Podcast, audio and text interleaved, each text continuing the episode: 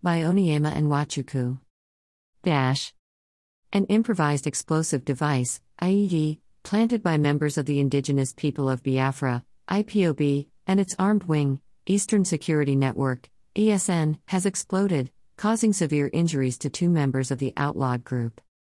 The incident occurred along Ikututu Orsu Road, Orsu local government area of Imo State on June 1, 2022. The dissidents inadvertently stepped on the IED which they had earlier planted along several routes in Orlu, Orsu local government area, while they were attempting to evade troops' onslaught against terrorists in the area. The outlawed group have severally planted IEDs along troops' patrol routes in failed effort to bring harm to the troops.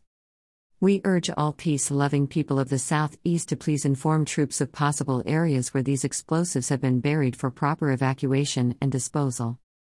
At Views Exclusive Rights, Onyema Nwachukwu, Brigadier General, Director, Army Public Relations, June 1, 2022.